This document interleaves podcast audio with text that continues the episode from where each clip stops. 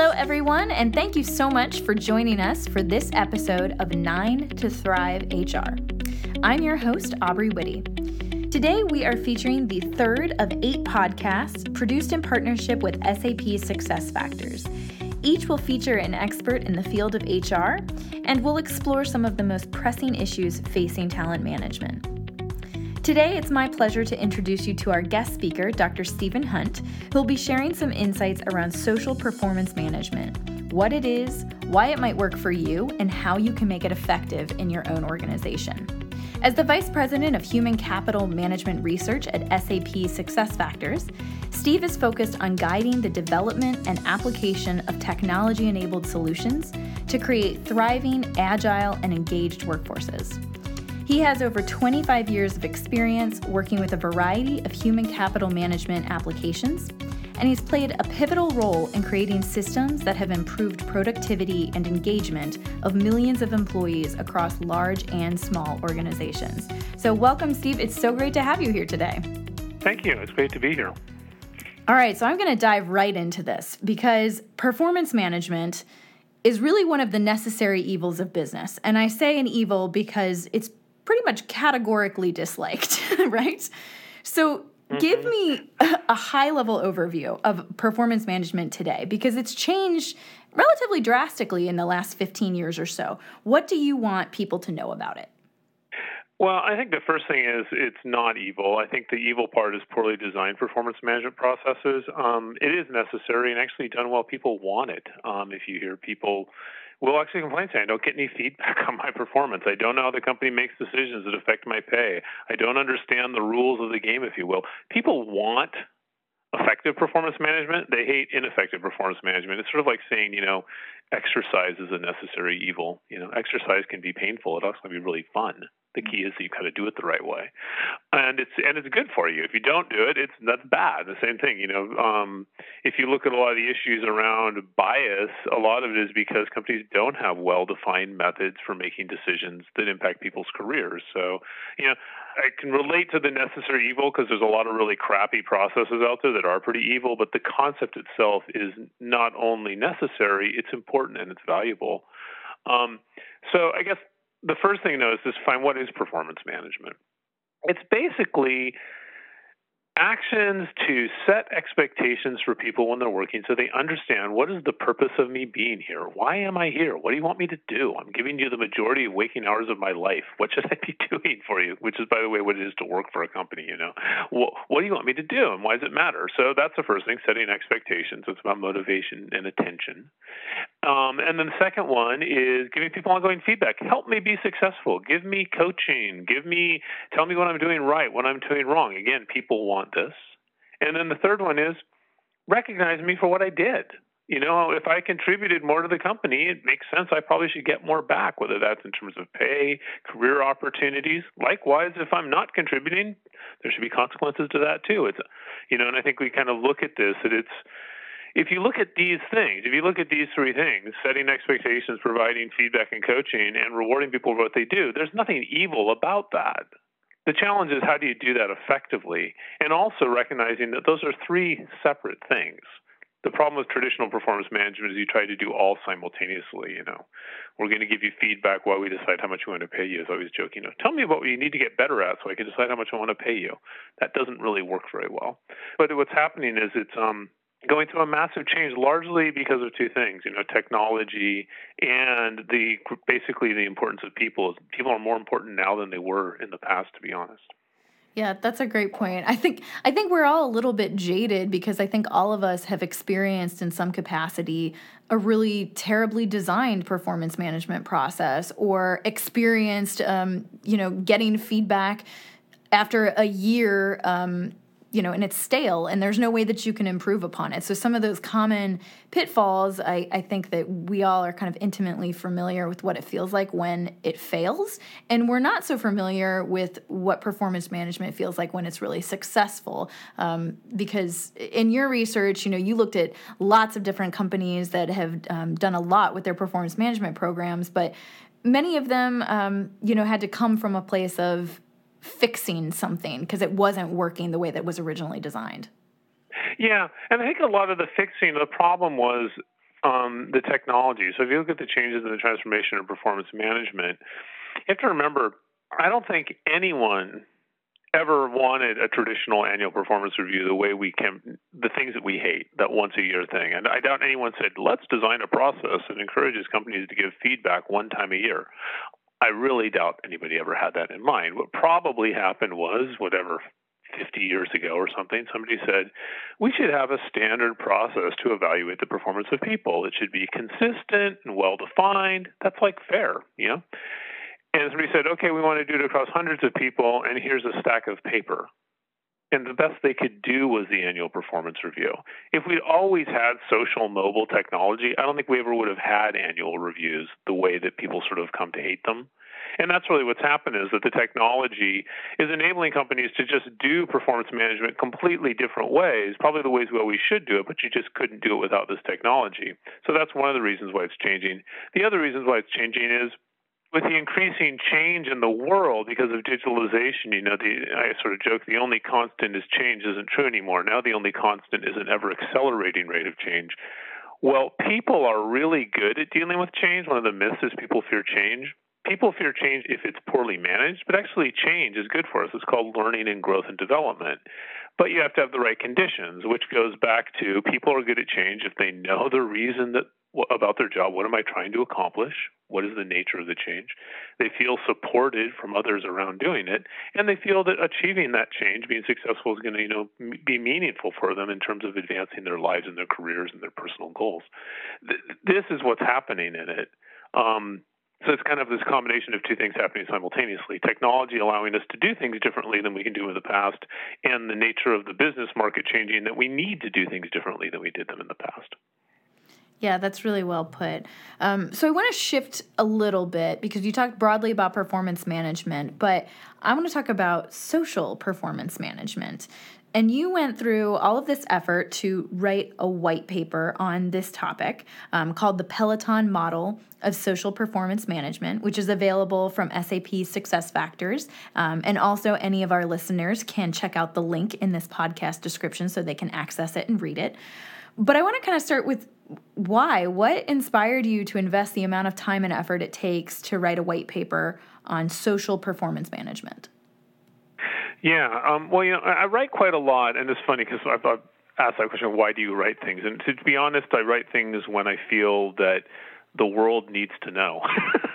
you know, that may sound kind of arrogant, but, but writing's a pain. You know, it takes a while. And I think when I looked at, as I said, there's all this conversation out there, and it's all around coaching and getting rid of ratings, which, by the way, is going away. Thank God, finally, that whole unhealthy fad because just briefly on ratings, if you define ratings as categorizing employees based on the perceived value to the company, every company is going to rate people in some way, shape, or form. You know, if the CEO wants to know who the high performers are, and I've never met a CEO who didn't, then by definition you're rating people. So the question isn't are you rating them, the question is are you doing it in an effective manner? And usually that isn't an annual review. But there's a lot of this talk and all the all the focus on performance management was more on coaching, which is really, really important. But what I noticed when I looked at both how people were looking at performance reviews, which tend to be done sort of looking at an individual, and not just not just companies, but also a lot of like people in academia studying performance. It was all kind of looking at evaluating the individual, and it was this view of like we're going to try to measure people's performance. And then I work with a lot of companies, and I said, this is missing actually what performance management is about, which is actually not a measurement problem. It's actually kind of a social judgment, which is to say, when we're looking at whether or not somebody's a high performer, we're not looking at people in isolation. We're looking at them in context of the groups that they're in. How we define effective performance is heavily influenced by who we work with. And whether or not we are a high performer is heavily influenced by the people around us, and our own performance is heavily influenced by the people around us. Performance is very much a social concept. We work in teams and we work in groups, and this idea that you can evaluate whether or not somebody's in a high performer in an organization in some sort of abstract way without looking at the larger group context just misses the whole picture of how performance actually works you know, in terms of people and how we work together. Yeah, I, I love the way that you've conceptualized this because I think that everybody kind of inherently knows it, um, but now you're actually kind of putting some terms to it so we can talk about it more. Because I know that for myself, being part of a high performing team drives my own performance. And if I'm part of a low performing team, then I'm a little lazier, right? I don't get as much accomplished. Um, so, what's with the word Peloton? What, what does that mean in the context of social performance management?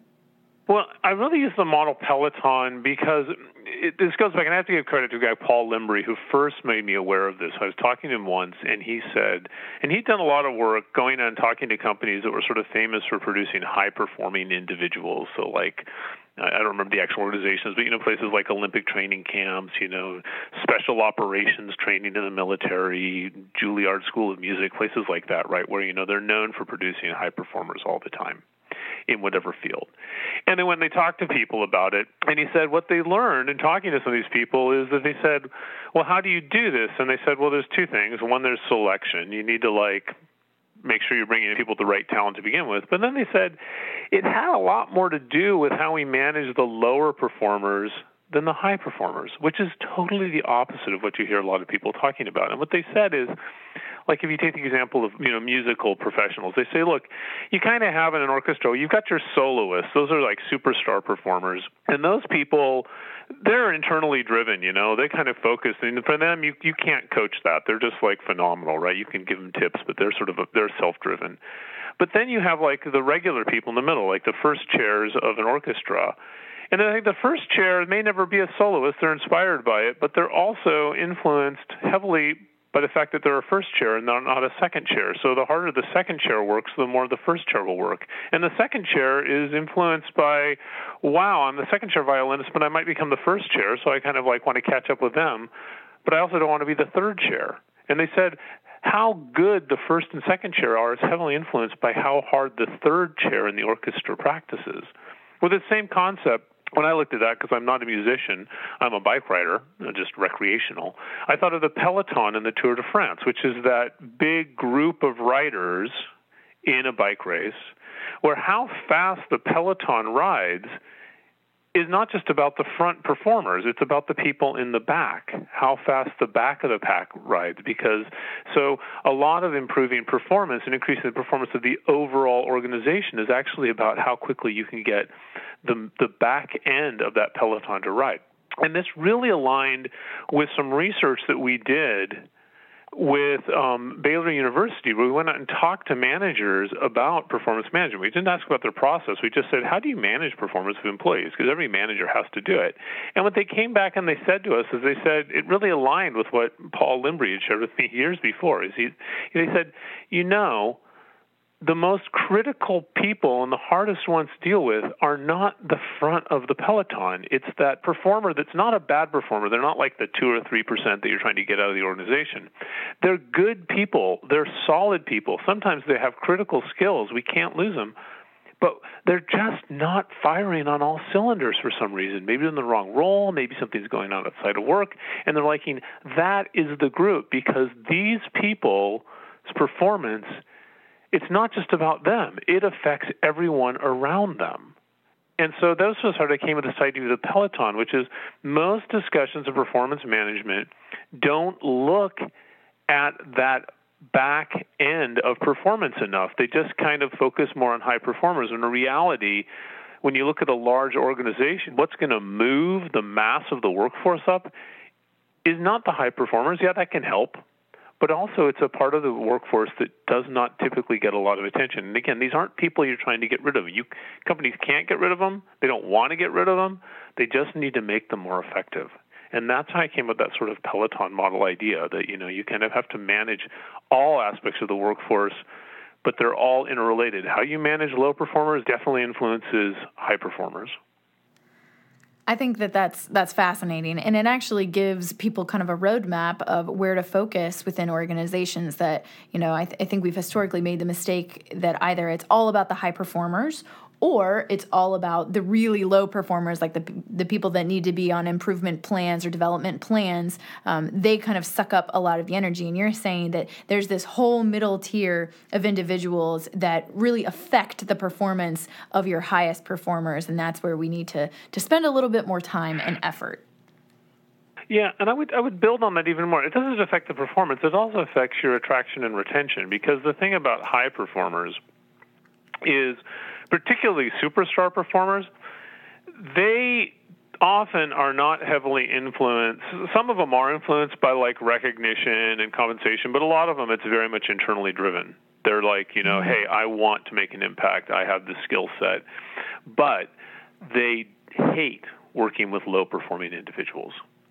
Mm. Going, you know, go, going back to my orchestra example, that soloist who's phenomenal, they don't expect the second or third chair in the violin section to play at their level, but they're going to be really frustrated if those people don't show the same commitment to doing the best job possible that they do.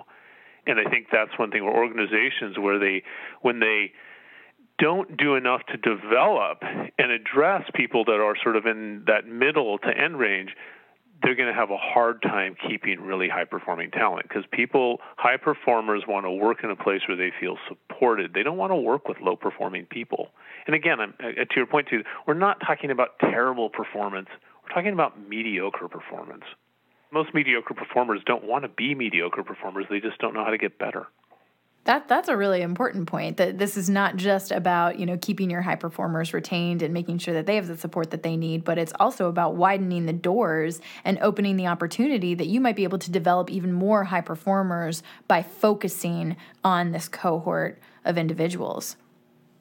Yeah, absolutely. Um, and I think one of the things too, if you look at going back to the Peloton example of that bike race, if you look at a healthy Peloton, a fast moving one, there's a lot of movement within the Peloton realizing that just because you're a high performer this year doesn't mean you're going to be a high performer next year. And just because maybe you're a lower performer this year doesn't mean you're going to be a low performer next year. A healthy organization has a lot of movement in those areas because what defines performance is it's a combination of what you do as an individual, but also it's going to be influenced by what you're trying to accomplish. And so as people get promoted, you should expect to see a dip in their performance. Um, if you're setting effective goals, like effective goals should be difficult. They should be achievable but difficult. But if you have an individual who has always hit their goals every year, year after year, they're not really setting difficult goals. So part of it as an organization is creating a culture where people realize, look, we may give you a gold star for a good job, but that gold star is not permanently affixed to your head. you know, it's like just because you're a high performer this year doesn't mean you're going to be one next year. We'd like you to be, but if you're not, that's okay because we also know these things move all the time, which is something that I think is also really missed a lot is the dynamic nature of performance and this is where the challenge is as leaders is leaders have a tendency to label people you know, as though they're permanently going to be high performers and low performers. And part of that, that's where bringing in more effective talent management practices that really challenge leaders to say, challenge your assumptions, justify it, because if you get a healthy organization, you're going to see movement in performance from one year to the next. Yep, that's an important consideration that performance is not static. And I think that it's also really relevant today because we see more and more frequently that the, the new currency, if you will, of organizations is teamwork, right? It's, uh, you know, mm-hmm. a team for this, a team for that, a team for this. Um, and so few roles are purely just about individual contributions where you don't have to manage and work within the confines of a, a group um, or of a team.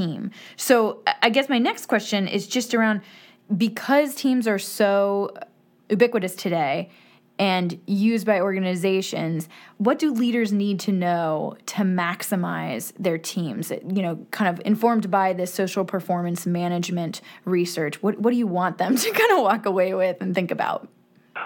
I think the biggest thing is getting comfortable with talking about differences in people. Um, and if I look at organizations that do this well, first of all, going back to your question about performance management, I look at the companies that do this side of performance management well. None of them are going to say we got rid of ratings. They may have gotten, most of them got rid of the traditional annual end of the year review because they said it it misses this whole social concept of performance. We don't want managers rating themselves by themselves in a closed room by themselves because a manager can't really understand the performance of an employee without talking to other managers and other employees about that person because um, the managers has a limited perspective. And so what these companies do is they do what are called calibration talent reviews, where they bring a group of stakeholders together and they will talk about, you know, 50 people in an organization and they'll kind of go through this process of saying, like, who are the people that this year you know, hitting it out of the park? Who are the people that are doing well? Who are people that are struggling? Who people might do more? But this conversation is not about just putting people in boxes to put them in boxes. It's about talking about why are people at different levels? Why is this person doing so well? Why is this person struggling? And what should we do to manage them differently to make them more successful? Or to recognize them to make them more engaged. And it's getting comfortable with having this sort of a dialogue where we can talk about the differences between people without labeling them as quote winners or losers. You know, it's a little bit like when I for years I coached like youth lacrosse and youth soccer and youth sports. And I worked with a lot of other coaches and my kids played and I noticed that the coaches that were really good, the really successful coaches really took time to know their entire team. They didn't just know the starting players. And I remember one coach in particular, probably the most successful football team my son ever played on. It's just like you know seventh graders, whatever. But they they, they did really really well. And the coach at the end of the season got up and he started the conversation, you know, kind of the end of the year awards, where he said, you know, the reason that we did so well it was all the players, but I want to tell who were some, some critical that probably didn't pay attention. He goes, it was our second string. He said, these players, because they practiced so hard in practice, they made our first string players play better in games. And then when we needed them to come off the bench, they came in at a higher level.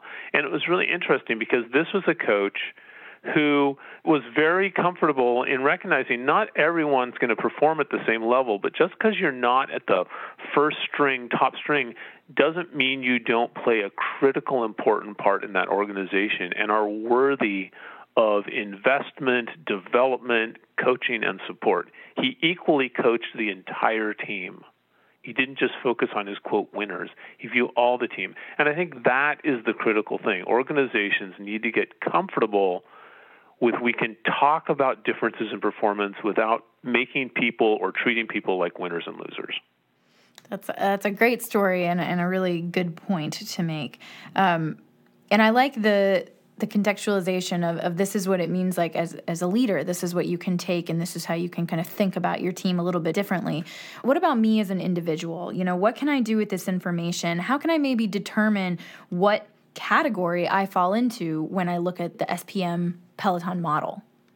I think part of it is, as an individual, recognize that no one is going to be what I call a breakaway performer, the person that gets out in front of that group of riders in the peloton every single stage, every single year. If you look at like the Tour de France, the person that wins each individual stage, it's not the same person each time. Um, so part of it is getting comfortable with the sense that just because I wasn't super successful once doesn't mean I can't be in the future. And know in the future that if I'm really successful, yeah, I want to do it again. But if I don't, always be learning, always be developing.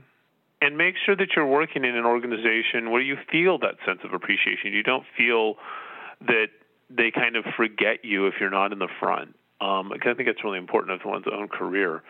It's also looking around the people around you and learning from them. I think one of the things that happens, particularly as you get farther along in one's career, is you get comfortable in your own skin. You learn, okay, I'm good at this, I'm not as good at that. And you start picking and choosing the things that you want to develop. And this is sort of the you know the first break all the rules book by Buckingham and Koff years ago really emphasized this, which part of um, developing oneself is saying, okay, what are the strengths that are going to move me to the front? That's what I should invest the most in. But also, you need to manage possible weaknesses, make sure they don't hold you back. And so, a lot of this is learning what you're good at, focusing on that, and then surrounding yourself with people that complement what you're not so good at. So, like, you know, you'll see this as good managers. Um, they'll hire people into their teams that are good at things that they're not good at you don't want to surround yourself with people that are all just like you. You want to surround yourself with people that complement your capabilities. and you want to go to work in places where you feel that sense that it's like I don't want a bunch of people that are all exactly just like me. I want to work with people that complement my capabilities, that I can learn from them and they can learn from me. Yep, great tips, great tips. Thank you. So on the in the vein of that of learning, you know, and always kind of exposing yourself to new ideas, why should people read this white paper after listening to this podcast? What nuggets of wisdom will you share within that? I, I think the main reason, um, well, it's wonderfully written. It's a riveting tale of social performance management. Um, really just, but uh, no, I think it's a short paper, and I have gotten the feedback I've gotten from people is it really resonates because when you look at it, it makes sense. And it, and it breaks down not only these different categories exist, it talks through how to manage these different categories because what motivates somebody at the front of the peloton, if you will, is different from what's going to motivate somebody in the back. So people towards the front, you know, hey, what's going to motivate them is going to be being recognized for their contributions, being given more resources to be successful when you get to the back end of the peloton, a lot of the coaching has to be confidence. Um, a lot of what people are struggling with tend is it's not just telling people, "Hey, this is what you need to do different." It's about building their confidence. And I do go back to um, my experiences coaching youth sports. Boy, I'll tell you, the difference between the okay coaches and the great coaches was the ability the great coaches were able to give confidence to kids who didn't feel they had the capability but did. And so a lot of this from a perspective of if you're involved in managing people or if you're involved in developing processes for managing people, reading the paper will help start to think about how do we do a better job of recognizing and supporting that second string because they play such a critical role in the overall success of the entire team. I think that's why I would recommend people read it. Great, thank you. And I do have a biased perspective, but I have read the white paper and I agree it really resonated with me. So if that counts for anything, I am also endorsing it. Um, well, thank you very much. You're welcome. We have wrapped up um, our time for today, but Steve, thank you so much for speaking with our audience about this topic and really digging into the details of what social performance management is and how they can actually start to apply some of these principles in their own um, work lives and as individuals too. Absolutely. Thank you. HCI members, thank you so much for listening. Be sure to subscribe to this podcast if you enjoyed today's conversation. You can find HCI on iTunes, SoundCloud, Stitcher, and on the YouTube channel HCI Talent. If you are listening on iTunes, we'd love to get your rating and review. It helps other professionals and like minded people discover this program. We'd like to close by saying a big thank you again to all of you for taking time out of your day to spend with us. For all of us at HCI, thanks for listening.